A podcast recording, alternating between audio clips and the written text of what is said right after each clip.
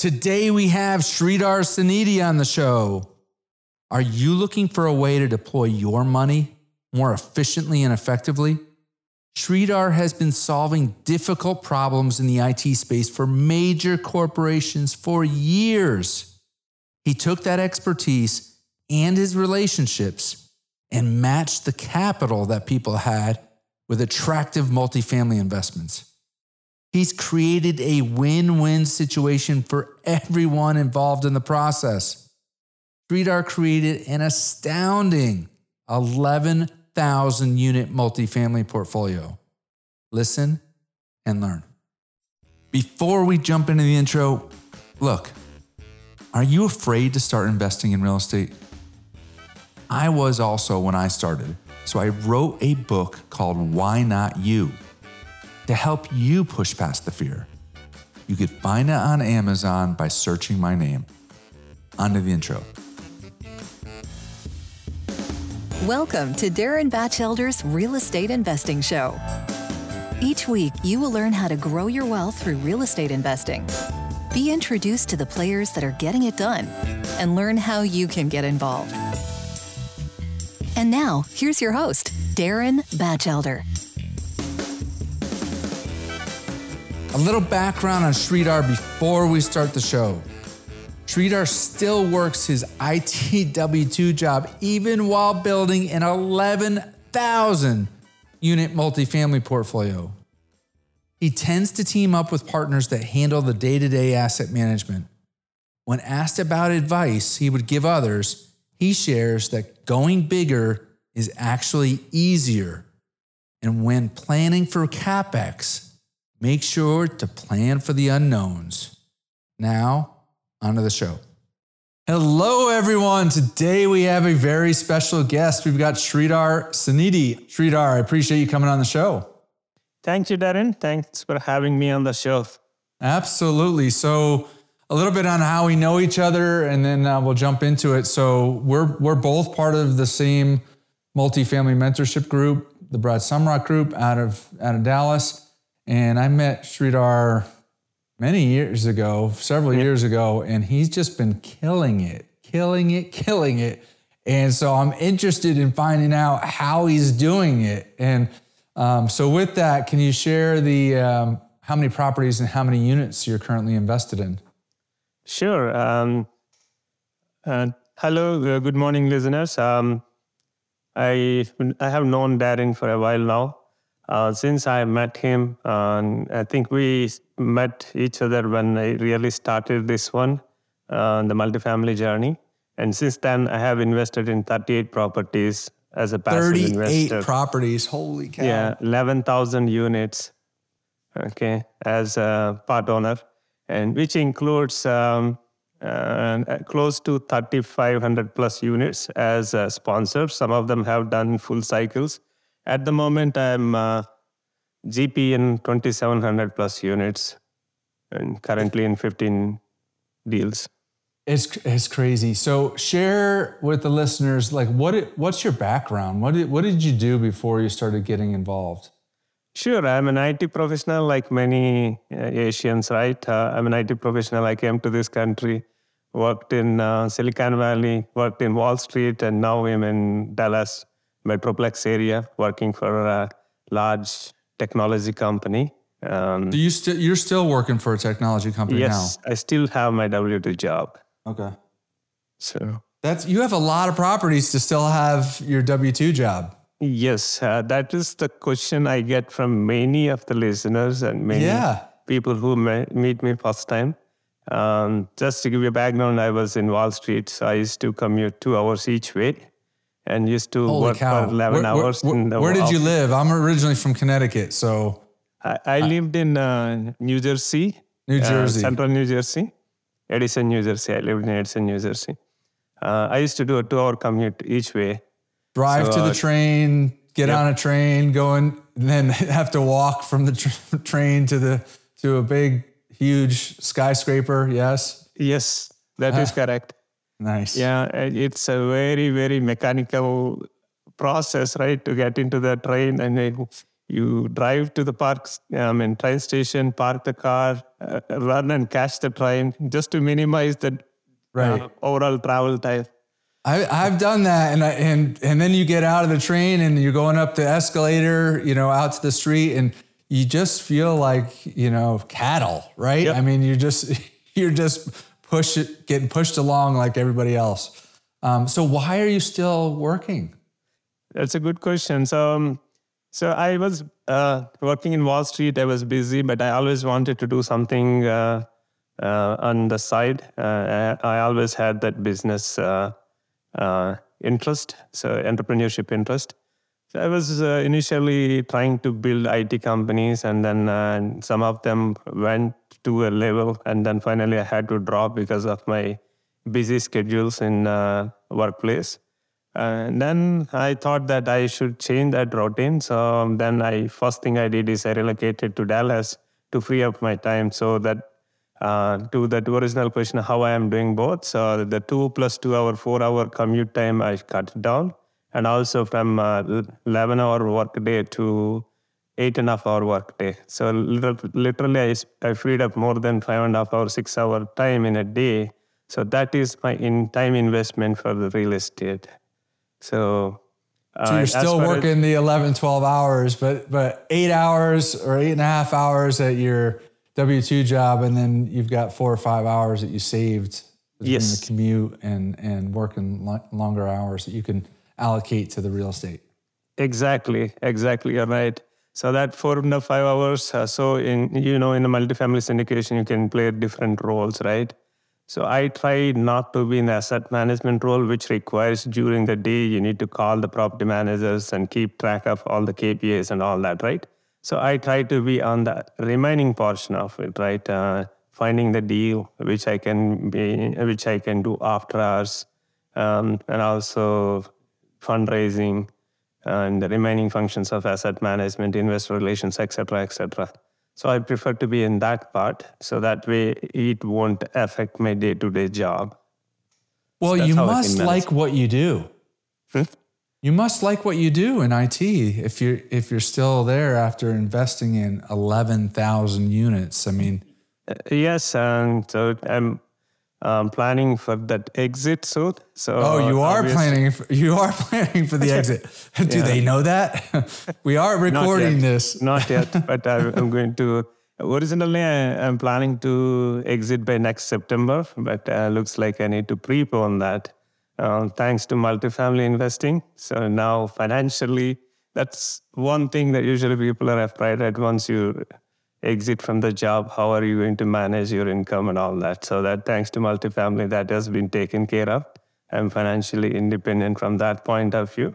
Uh, only thing is the passion. Uh, I've been working in IT. You got industry- this like smile that like, I'm just financially independent. Like you know, like there there is a, an ease that comes. You know, I see it with people that all of a sudden, you know, they're doing things that not because they have to, Yep. but because they enjoy it. Um, you know, there's, I think there's a little bit of the the hunt. You know, the, for the Yep. deals and and um, the excitement. And look, a lot of us played sports when we were younger and like look business is kind of like a sport i mean Yep. you, you can do it because you have to put money on the table put, put food on the table but you after a certain level you know that's covered yes. and then it becomes more of a you know just pushing yourself competition Yeah.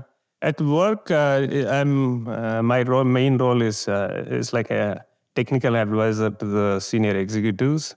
So I go to different companies and try to solve their problems and help them transform into latest technologies.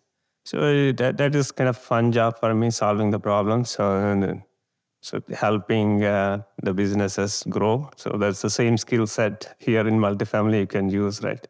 So that that's yeah, that's funny. Um, I, you know, my bit, first business partner was Raj Gupta, and I don't, I don't know if you. Are I know him. with I Raj. still You know he's a good Raj? friend of mine. Yeah. Okay, good. He's a good guy.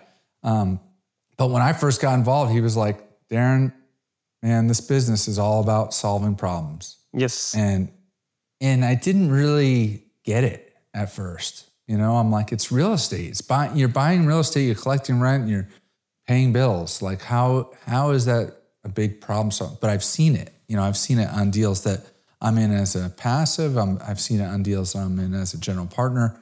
Um, it's definitely a problem solving um, type of uh, asset class to be a part of. Yeah, I agree with you 100%. So you, you take each role from an investor point of view.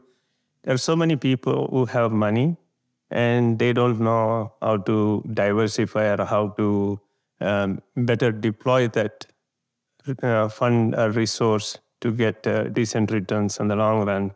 So uh, that is one thing. And uh, another thing is a lot of these high net worth individuals they have tax obligations when you, when they invest in stocks, bonds. Then the tax brackets go up, and they pay even more taxes. So when I start talking to them in a different uh, um, approach, right, or alternative investment, they really get excited. The other day, I was talking to some gentleman, and then he said, uh, with those suggestions, uh, even his own CPA did not give him that thought process. Once I asked him to think in that lines. Now he says that he's going to save millions of dollars on taxes. Is it, I mean that's crazy, right? Yep. I mean one one discussion with yep. you, yep. and this person can save millions of dollars. That yes. and and they may have been using the same CPA for years. Exactly. But, no. but that CPA doesn't understand the, yep. the benefit. And because they don't understand it, they don't, you know, present it to their clients. Yeah, agreed, 100%. And now he said the next question, obviously, they asked, like, what about the la- the taxes I already filed? I said, you know, you can uh, revise the previous year taxes, right? Now he's working on with the new CPA and revising those taxes. So, so talk to me about that piece because I, I really haven't had many people talk about that are you referring to be, say, let's just say 2022, somebody has a lot of depreciation expense and more than they can use, they can go back to 2021 and offset it against previous income? Yes, in this particular case, what happened is uh, he has been investing with me passively. He's getting K1s. Right. And then uh, he has the income from other of his real estate investment, like passive income is coming in. But at the moment, uh, the CPA is showing it in the a normal income type right situation and he's not taking advantage of the accelerated depreciation loss uh, and this gentleman is a very high net worth individual and he's he pays a lot of taxes so when we, we had that uh, discussion, back up the napkin type of discussion, he looked sure. at his numbers and he said, Oh my God, uh, I can uh, revisit my last year taxes and then I can. So this is decent. somebody that that had invested with you in the prior year. Yes. Had had some carry forward um, losses. Losses. Yep. And he can actually apply that to income in that year. Yep. But, um, what I was wondering was, can you actually go back if if it's if there are losses from say 2022? Can you go back and offset that against 2021 income? No, no, not from 2022. He he got uh, K1 losses in 2021, in 2021 itself, which he so, did okay. not. So they were the same year. Yep. Which he, he just wasn't taking advantage of it. You got me really excited because I was like, "Holy cow, that's a whole nother world if you can go backwards too, right?" Yeah, so, I know. Um, but yeah, that's huge. So where uh, where do you find you, you know you're doing big deals? So talk about the size of your, of the deals and talk about you know who are the typical investors that are investing in these deals. Sure. So when I started this multifamily syndication, my very first deal was 96 units. Immediately, I realized that the smaller the property, uh, the more uh, tighter ship you need to navigate, right? The larger the property, more easier. You will have more freedom on several grounds. Let's say if you have a hundred unit, and if you want to do a massive marketing uh, for new tenants, right? You are limited by the budget. At the same time, if you go with a little bigger uh, property, right, uh, 200 plus units or something of that nature, then you have bigger budget to play with, and you can easily attract new tenants uh, because the budgets allow. Um, to my point, like basically economies of scale play very well. So that's why my range of uh, property size is like from 200 units to 1,000 units. That's what I pursue. To a thousand? Your Yeah. largest one was a thousand units? Yeah, 200, 200 units to 1,000. That's what I tell brokers to share the deals with me. But the bigger the deal, the more conservative I become because I don't want uh, anything to wipe out, correct? What what what is the largest property that you purchased?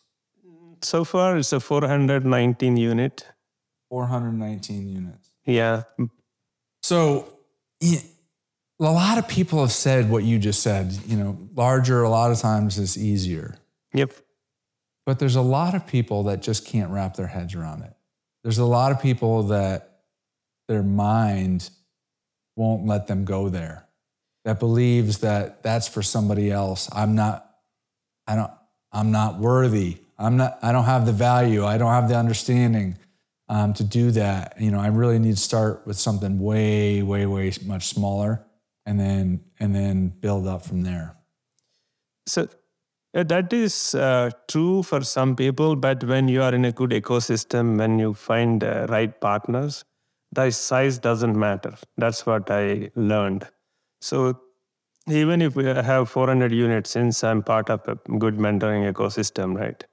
So uh, I do find partners who can support me when I have to show larger net worth. I, I do have partners who can show the larger net worth, and I do have a, successful businessman who can handhold me from the business point of view if I feel that I need some help.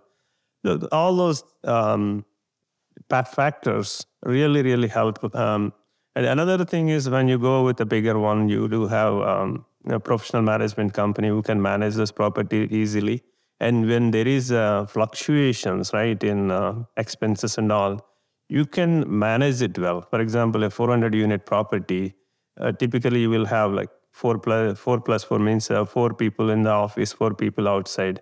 And let's say if the economy slows down like this, we can run the show with three plus three. So that uh, three one plus one uh, reduction will really really smoothen out your operational expenses.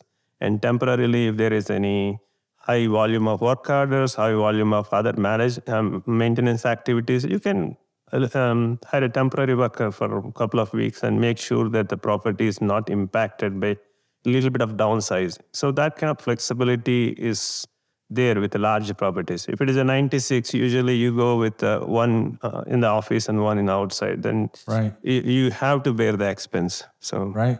No, that's that's a great point. And Yep. um, and and the flexibility you mentioned, you know, hiring temporary, you know, if you need to, and but you also can leverage the relationship with your property management company. So, you know, you could end up having, you know, a maintenance guy leave another property for a week or two and then come Yep. over. And and so they know that the the maintenance guy is a good guy or the leasing person is is strong Yep. and you could borrow them for a few weeks and and then they go back to the property that they were originally working at yep, that's true. so let, let me ask you this because um, I heard this from another sponsor at one point. I was asking about um, you know size of deals and you know what his his take on it was. And one thing he mentioned was when he got up to three four hundred units that people living that many people living that close together there ended up being more friction within the, the tenants on the property. So I, you know, I guess that also depends on how densely Is. populated the, the apartment complex is, you know, Yep. compared to you could have 400 units spread out over a, a really large property, or you could have 400 units, you know, that are really highly condensed. So what's your experience there? So uh, that, that's a very good point. So that's why we pursue mostly garden style apartments. So in garden style apartments, uh, most of the township allow like 15 to 25 units per acre. Uh, nowadays, mostly it is on the smaller side. They want to maintain that uh, spaciousness of the property, right? I mean, the spaciousness between the building, like open space between the buildings. Um, so that's why we prefer garden style. If it is uh, vertically built, obviously the density will come into play. So once you have um, the building spread across, I think that friction would be less. And also, we make sure that we have enough um, parking ratios. So most of the frictions happen the far- parking place, right? Right. Right. So we, we make sure that whatever properties we buy, we have at least one and a half time to two times the number of units as parking spaces. That makes sense. Yep. What about um, today? We're in an interesting environment, right? Interest rates have gone up dramatically in in the last year. Um, do you look at that like that's opportunity right now or opportunity coming? Or do you look at it like, you know, it's making hard, deals harder to pencil? So definitely, deals are harder to pencil, but for me, it is an opportunity to buy. So I am uh, aggressively pursuing units. So usually, my target is to buy thousand units. In 2023, I'm targeting to buy 2,000 units. So Oh, wow. doubling my. So finance-wise, uh, like if the interest rates are not high, right? Tomorrow we can refinance it after a year or year and a half if the terms of the current loan are good to exit and then refinance. So that, that is an easy problem. But the property values, uh, because of the high interest rate, they suppress, right? They go down. So th- that is not negotiable when the market is very really hard. So I want to take advantage of that property price and then refinance it later um, to a decent price.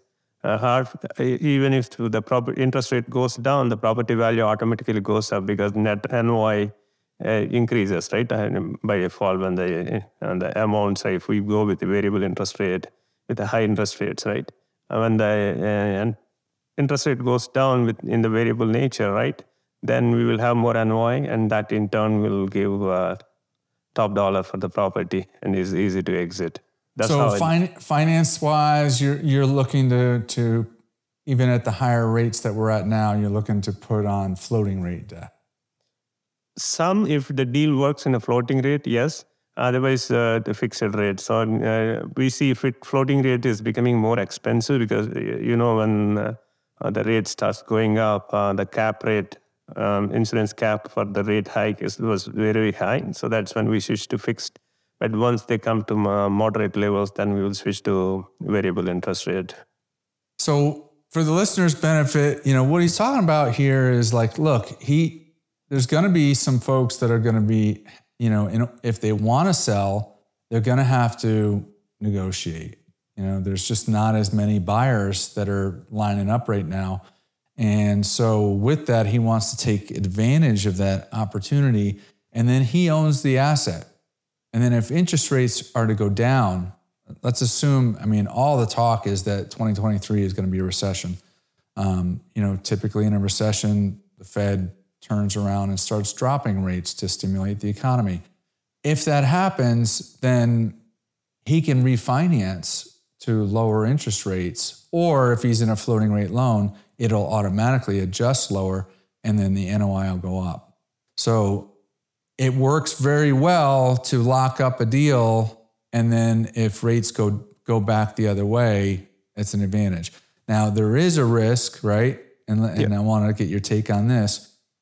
Although everyone's saying that it, it's going to go the other way, what happens if inflation stays hot and rates keep going up? Yeah, that's a very good point. But when you underwrite the deal, right, typical uh, deal cycle is three to five years hold period, right? Historically, um, the longest uh, recession ever recorded was, uh, I think, 36 months or so during uh, Second World War timeframe. After that, uh, Fed is interfering on these recession cycles and making it shorter. In recent days, uh, in recent years, it, it is mostly like nine months to like 15 months range for most of the recessions. Uh, so with that in mind, eh, so when I do this thing, anyway, most of the lenders lock in the interest rate for a year, a year and a half. So I position in such a way that two years I should be able to refinance a deal. In two years, if I can push the net operating income a little bit higher, or um, improve the property and then push the rents higher, whatever mechanism is doable in that particular deal, right? Adopt that and then increase the value and refinance it and move on. So if we're able to get the returns for the investors in two years in this whole cycle then just sell it and then move on to the next asset. Yeah. Sure. Now, you know, for the listeners' benefit, that most loans that you get on these larger multifamily deals, they ha- they have a balloon structure. They're not 30-year fixed rate loans. Um, so they could be. There's a lot of loans out there that are structured as a um, a 311 it's fixed for three years or it's floating for three years. And then there's two one year extensions. There you can get with the agencies five, seven, 10, 12 year fixed rate loans. Um, some banks will do up to five years typically. Um, and but there's always a balloon, and that means at some point the loan comes due, and you have to either sell the property before that or you have to refinance into new debt. And so that I believe is the biggest risk in these deals is that you're forced to either sell or refinance in a terrible economy. Yep. Um, and so you really want to make sure that your debt gives you enough running room, enough flexibility to ride out the, the difficult times. Agreed, 100%. Yep. So what about the, so your your W two job, you're you're going in and you're meeting with a lot of high level executives consulting on from an IT nature. Are some of those folks people that invest in these deals? Do you talk about what you do outside of your your W two? Yes, a lot of my colleagues are invest my investors. Uh, I always uh, try to keep everything open. So even my boss knows what I do uh, on part time. So, so my philosophy is like as long as you're open and honest and I'm not contradicting or violating company policies, I think I should be good. That, that's what my philosophy is. I'm maintaining that, so they appreciate it. So as long as uh, I'm doing my eight-hour job sincerely, right? So it is not a problem for the company. That's what uh, they, my boss told me. So that's what I'm doing. So I've no, been, that's, uh, that's awesome. But it, uh, and and from their standpoint, you know, that's the other thing about this business is that you need to know somebody that's in yep. the business, or you don't get invited to the deals. Yes. You know, so I look. I've I've been around a plenty of wealthy people, business owners that have money, but I didn't know until I got involved with this group and yep. met people like yourself. I didn't know, yep. you know, how to get into these types of deals. I didn't know that these types of deals were available. Um, so now your colleagues and and the clients that you work with, yep. they have you know a, a door into that world where they can not only put all their money in the stock market, but they can diversify and put it into real estate investments as well. Yeah, I agree 100%. Uh, and, and general trend is people try with one or two deals, just uh, obviously they don't want to risk too much money. After right. seeing the result on one deal or two deal, then slowly they will increase it. So um, my first deal, uh, I had only 20 investors. Of course, the raise was small. And now uh, I have like hundreds of investors. And in my database now, I have like uh, more than 2,000 investors. That's so crazy. Yeah, and most of that uh, grew organically, and people referred their friends and family members, etc., etc. That's how I grew. I, I, I did not do massive uh, Facebook type of campaigns or anything like that until now. Now I'm thinking uh, to extend the social media just for the reason that a few of my investors started mocking, and some of them are very close friends. They started mocking at me and saying that you're taking these big checks and you don't even have internet presence or Facebook presence or something like that. So I said, okay, I will start working on it, and that's what we are doing right now. You know what? I mean, you be you, right? I mean, you got to yep. do what what works for you. I know I know some people that are heavy on the social media side. I I am on on social media. Um, yep but there's I know plenty of people that are not, and and you know, and I I don't think that there's a right or wrong way. Agreed. I talked to one uh, sponsor that you know talking about the referrals. He said kind of the same thing. One, he had one guy in in one of his first deals that went and told you know people, and they tracked that they ended up getting nine other investors yep. in future deals because of one person's positive experience. Yes. And you know, it's it's crazy the multiplier effect it can have.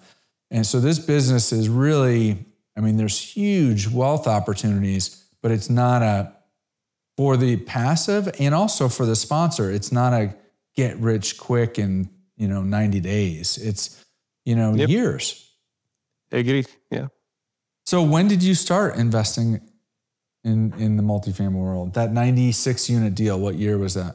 Uh, 2018, we started, closed in January 2019. You know, so that's I mean, three years. That's not you know that's not that long to Yep. have now have 2,000 investors, and you know most listeners uh, probably understand this, but for the ones that don't, you know, the typical minimum investment on a deal like this is 50,000. So it could be 50,000, 75,000, 100,000 depending on the size of the deal. So, you know, it's quite a bit of capital for people to to be, you know, involved with. So if you have 2,000 people that have the capacity to invest 50, 75, 100,000 at any given point in time, that's um, you know, you've you've built a good business and a good reputation with Yep. those folks. Definitely. Yeah. It's a lot of hard work. And I, I attend multiple uh, real estate seminars and all that. So that helped me to grow to that level. Yeah, so I think I think there's two two different paths, right? There's active and there's Yep. passive. Yep. On the passive side, there there's still work to be done, right? There, Yep. there you have to get out and meet people. You have to you have to find people that are good quality sponsors that have a good reputation that you know, like, and trust. Um, so that's the work that you have to do as a passive. Um, as an active, there's a lot more that's invol- involved, and there's a ton of networking and underwriting and managing and you know working with finance folks and brokers and yada yada yada. But the passive side, once they wire the funds, they pretty much don't have any more work until they get the check at when the property is sold, right? Yes, that is true. That's So f- for them, you know, the biggest decision point that they have to make is who am I going to invest with? Yep. And then what deals am I going to invest in with with that person? And once those decisions are made, they really can go about their day to day life and then just wait for, you know, an exit strategy to happen. Agreed. Agreed to your earlier point, right? So that's what happens with some of my, colleagues. They have the money, but they don't know where to deploy, right? That's when uh, I, go and meet them and say that this is another alternative you can look into. This is how you can uh, plan it out. And then, in fact, that helped a lot of my colleagues already. Yeah, I mean, and if you think about people that have excess money, Yep.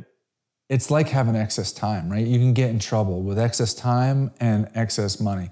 So with excess money, they could be frivolous with it, you know, Yep. buy buy some consumer goods that are they're not going to get any kind of return on. They could take a high flyer on some stocks that they don't really understand. Yep. And but once you invest in one of these deals, it's like you got that money working for you and you don't- you can't access it anymore. So it's almost like it you lose liquidity compared to stocks and, and that's, you know, typically described as a negative. Yep. But, you know, in some instances it's a positive because once you get that cash in and you put it someplace else, you can't touch it anymore, right? Yep. So it prevents you from doing something stupid. Yep. Agreed. Um, the other thing is, is that you know, it's a it's a known that people will a lot of times panic with their emotions in a down market and will sell. So, you know, stocks are down what 20, 25%. You know, there's probably people that will sell and then all of a sudden the market will go up and they'll be like, "Oh man, I wish I had held on." Right? They don't have that option in these multifamily syndication deals because they lose control of when they get access to that liquidity. And I don't know about you, but I I can tell you for the assets that I was a part of during COVID, when there was all this panic, I would bet you if if people could have sold their part of their investment or all of their investment, they would have taken a loss and gotten out. But they couldn't. So they wrote, wrote it out, and then all of a sudden valuations came back to fantastic levels and they made a great profit. So I think that sometimes it can help them. You know, it, it can help the limited partner. Yeah. So to your, your your earlier point, just I want to give a statistic from my personal finances, right? Yeah. So I've been in in the industry for 30 plus years in uh, technology space, and like everybody, I've been investing in stocks, bonds, and everything. Uh, literally for 25 years, I've been doing that. I got burned during 2008 crash and all that. Net net in 25 years, whatever I made on stocks, bonds, etc., including my 401k, I made that much of amount in last five years in real estate. Wow. So- Five years versus 25 years. Yes. So amount of investment, in fact, uh, on real estate side, since I'm an active in investor, it was I can even say smaller. Right. The amount that you that your, of your started with, capital yeah. that was was at risk. Yep. Yeah. It's it's crazy. Um, so talk to me about the investors. I'm sure you've had these conversations because almost everybody that's in the sponsorship world does. I'm gonna get in your next deal. Yep. And then the next deal comes. Yeah. And you know what? I'm not ready. I'm going to get into your next deal. And I'm not ready. I'm going to get into your next deal. And there's certain investors, they like what they hear in terms of the returns, Yep. but have a hard time pulling the trigger in terms of actually getting into the game, you know? So, one, do you see that? Yep. And then two, you know, how do those conversations go? Yeah, that's a good question. So usually I try to compare with some other uh, item when I start talking to them. First thing, obviously, the investment. I would say every investment bears risk. Even real estate also bears risk. It, uh, stocks, bonds, everything bears risk. Even though T bills, they say that it's not risky, but uh, I view it as some risk is involved in it. So that I clear them up in the first place. Second thing is uh, companies are mostly you're buying the share and mostly on paper based. Some of these services companies they don't even own any assets, right? It's all uh, based on the service income you're paying it. Whereas here, in the other side, you're buying a real asset, like physical asset. And as everybody knows, the planet Earth size is same and the livable space is the same, but population is growing. So the demand is growing and supply stays the same, right?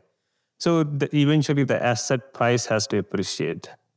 On the other side, if you go to stocks, bonds, etc., and stock side, like there could be another competitor who can have a better product and then wipe you out, right? Even though you, you feel that you invested in a good stock company, then tomorrow some competitor can wipe them out. We have seen Kodaks, which had a great days, and, and, and that now Kodak is not a, major player at all. Those kind of things can happen. Here, the real estate, uh, unless it's completely messed up, I, I have not seen property value go down over the years, right? So that is one thing I kind of analyze and compare with them. And the second uh, aspect is right, um, investing big check, right? Is usually uh, people get uh, carried away. So I say that okay, um, few of my friends bought Tesla cars when uh, they were out, like they pay top dollar, uh, and then uh, they enjoyed the ride. At the Right. same time, I bought Tesla stock. right. Okay. Now their Tesla car value is much lower. My Tesla stock is much higher. Since I'm an investor, it went up. Uh, same way, like I invested in multifamily at the same time.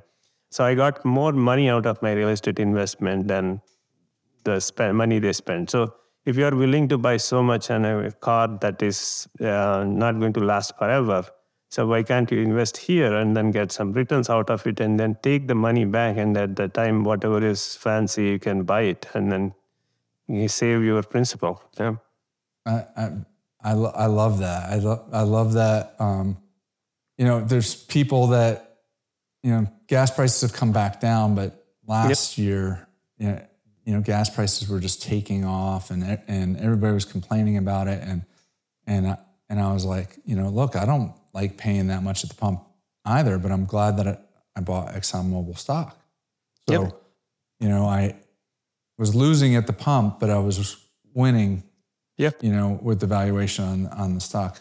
So, you know, buy, owning assets, you Yep. know, is is so key um, versus just putting your money away. Um, and the other the other thing is, I don't think that people understand.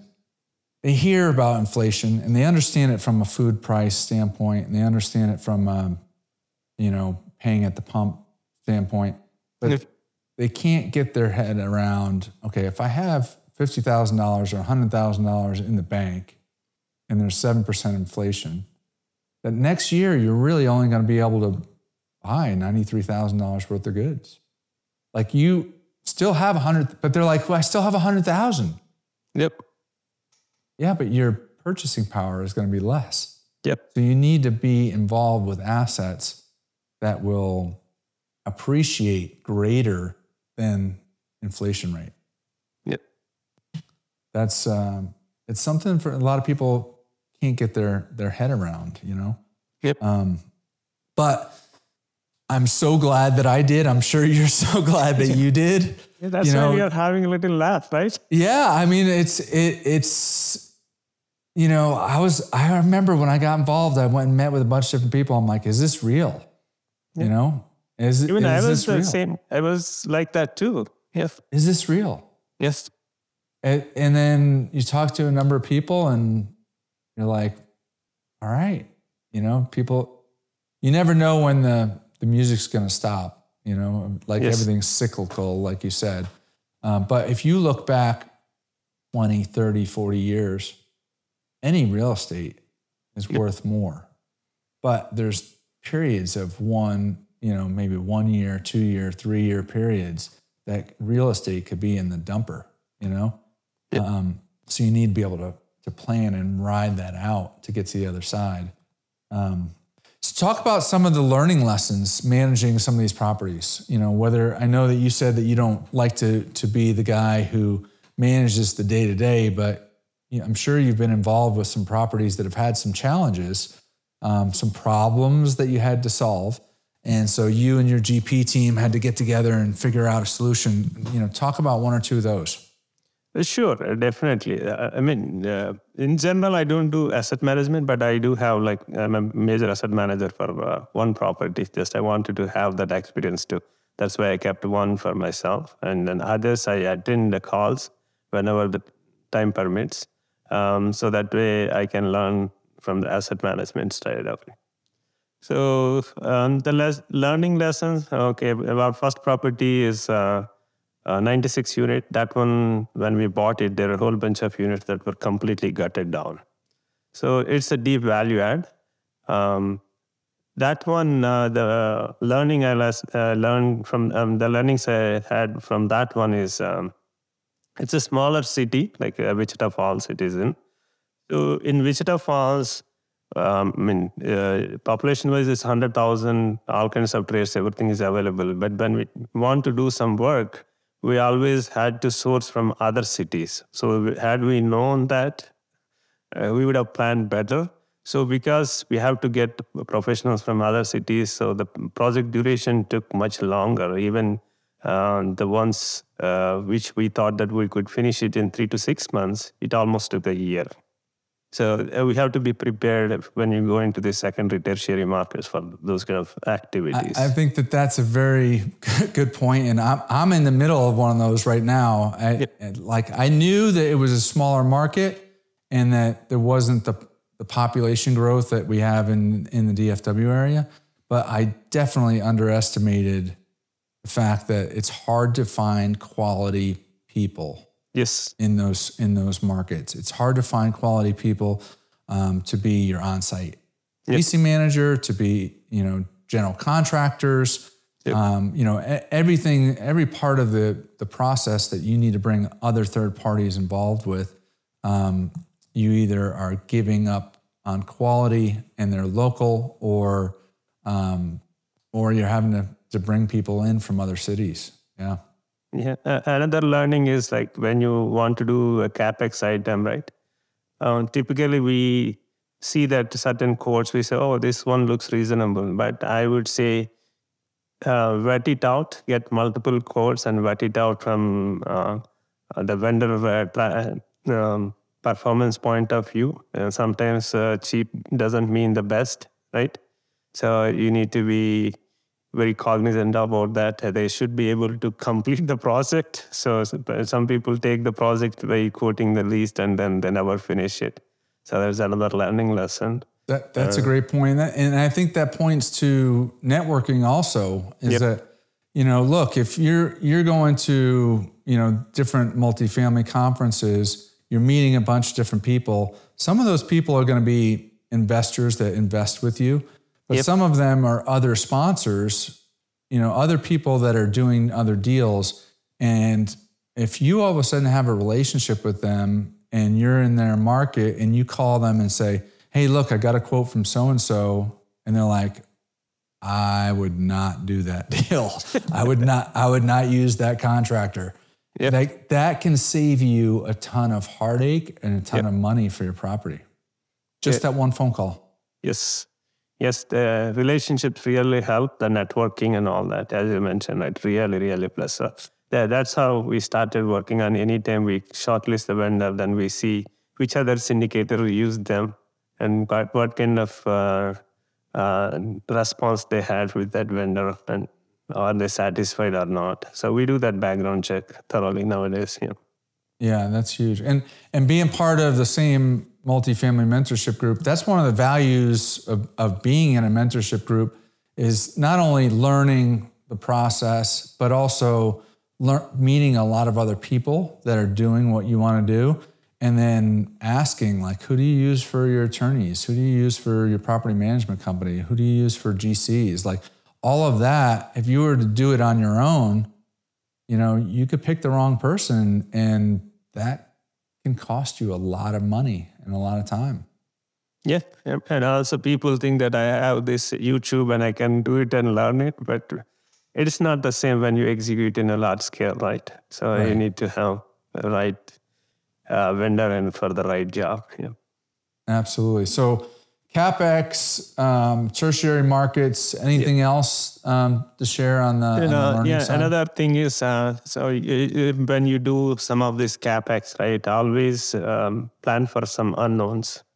So when you open a sheetrock, you get surprised sometimes. So there could be some uh, deferred maintenance type of thing. So um, just by looking at outside and you cannot simply guess like okay how much it is going to cost and all that. So always look for some extra buffer dollars when you do the capex items.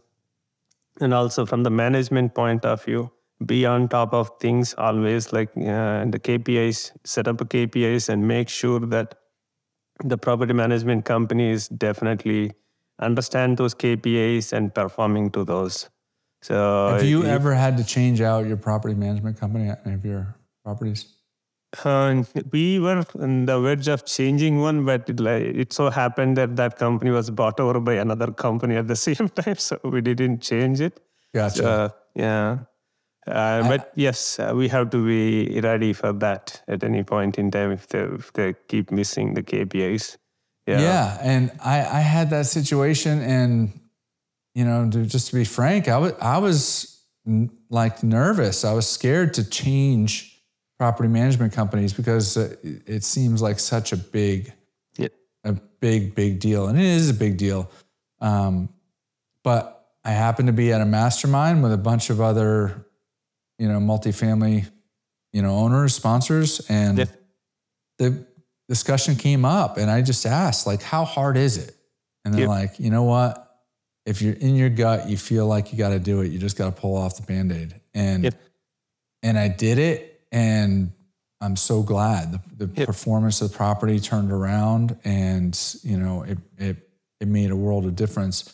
And and it's another learning lesson they put in my back pocket, you know, yep. so that that's always an option. Is you know, you know, hopefully the any property management company that we work with is is doing what they need to. But, you know, knowing that you you can still make a choice to Yep. swap them out is you know gives you that confidence. Um, that Yep. You're not kind of under their, um, you know, you just feel a little helpless. You know, if you're not the the property management company.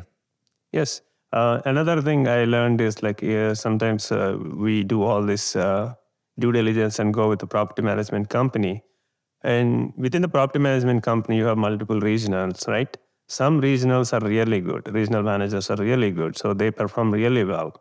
Um, but uh, if we happen to have a bad one, so just speak it out and then t- take it to their senior management and get them replaced. That's what we do in the first one. So majority of the cases that solves the problem for us.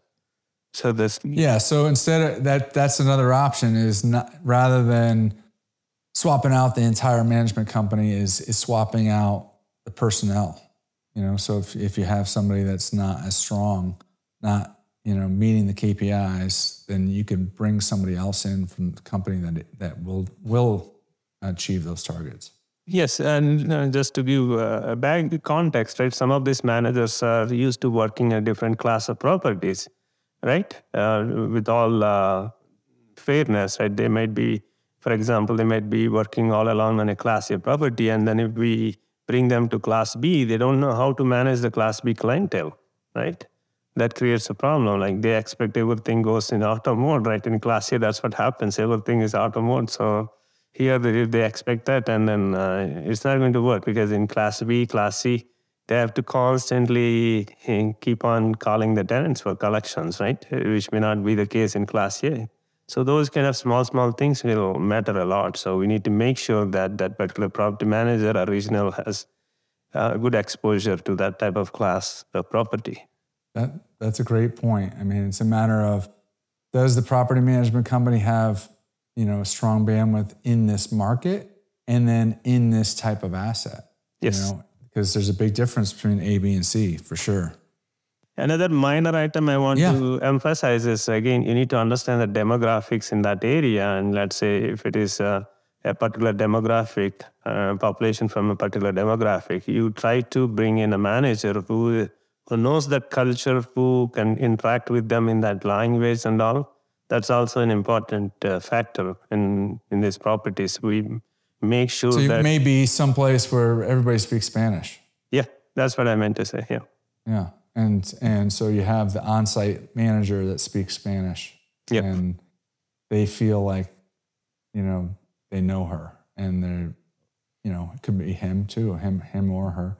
Um, but they're part of their culture and they understand them and they trust them. Yes, yes. So we we take uh, that in that one seriously. so in, when we hire the property manager, right, we tell them that do you know Spanish or you know that whatever other language people are from, and also we try to see if they are connected with the culture, like if they have uh, um, like some festivals or events that they feel that are very important the manager should understand that and accordingly plan an event for the tenants. So that way they feel that they're at home, right? So end of the day, we need to give that comfort, home, and security. That's that's what matters, right? That brings more tenants and more revenue for us. Yeah. Yeah, that's that's that's huge. Um, I can't believe you have over eleven thousand units in th- in like three plus years.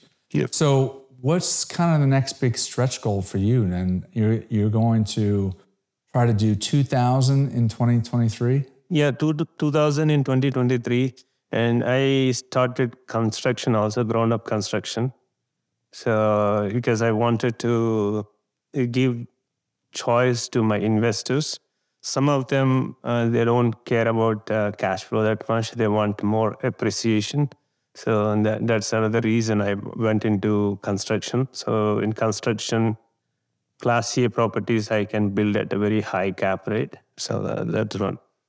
So, talk about the the profile um, between buying an existing cash flowing deal versus a ground up construction, both from um, you know an investor profile perspective, you know cash flow perspective, and how the how the risks of the deal kind of change. Sure. Um, the construction um, typically uh, there there's a lengthy process. Like when you buy the complete raw land, then you need to work on the zoning and then permits and then uh, planning and architecting and then eventually build it and uh, deliver the units. So usually we go in the middle, like we go for the zoned land. We usually from agricultural zoning to commercial zoning is uh, a little challenging. That's why we buy the zoned land. So we minimize uh, some risk there. From that point onwards, still the construction projects are a little higher risk than uh, existing projects. But um, during the construction phase, uh, you may not get the cash flow. So until we start getting few buildings and then start renting it out and we start getting income, we cannot distribute. Otherwise, uh, if we start distributing from day one, it's like taking from one side and giving it to the other side. Right. So, right. so, so that is what happens. Existing one from day one, you can do the cash flow. Um, as far as the cap rate goes, the construction one, I can build a class A in a very good neighborhood at five and a half cap or five cap. Um, whereas in Class A, if you go to uh, good um, suburbs, right? Nowadays, um, you get it for three and a half to four cap, Class A. That means you're paying premium. So um, for building a new brand unit, we can build for $180,000 a unit, Class A. But if you want to buy in the market, it can vary anywhere from $250,000 a unit to $350,000 or $400,000 a unit. Um, so what will happen when those units come available? Because if you have nicer units, newer units that are have a lower cost basis, I yep. would think that that's going to put pressure on the rents for you know the the B's and C's. Is yeah, that... but we, when we complete that, we try to be at par with the Class A's in the vicinity, right? So uh, that way, we always compare with Class A, even though our cost basis is low. So that gives us more profit. In other words, the uh, overall return is high. So in three years, we can double the investor return easily if the term, terms work. Whereas for existing one, it may take almost five years to double the re- investor return unless the market is completely favorable to us. Yeah. And on the construction side, um, what's the business plan? Is it just to lease it up and then sell it right away, or is it to operate it for a year or two? Because you know there are developers where their their business plan is buy the raw land, you know, get it zoned, get all the the permits, and then you know build it, lease it up, and then they just want to be out and move on to the next deal. So, so are you building it and then also operating it for a period of time? So uh, initial plan when we launch it, it is like stabilize and sell. But for selective markets, we decided to refinance and continue to hold them because it's difficult to buy the property, class A property in this kind of markets. And for example, we are building one in Melissa. So that kind of market, right? uh, it's difficult to buy one.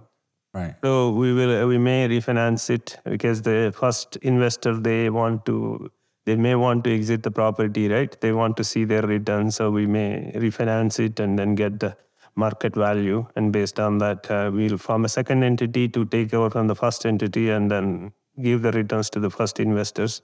And whoever wants to uh, continue the journey with us, they can join in the second one, and then we will continue to hold like that we plan. So it all depends on project to project. It's not a common strategy for us.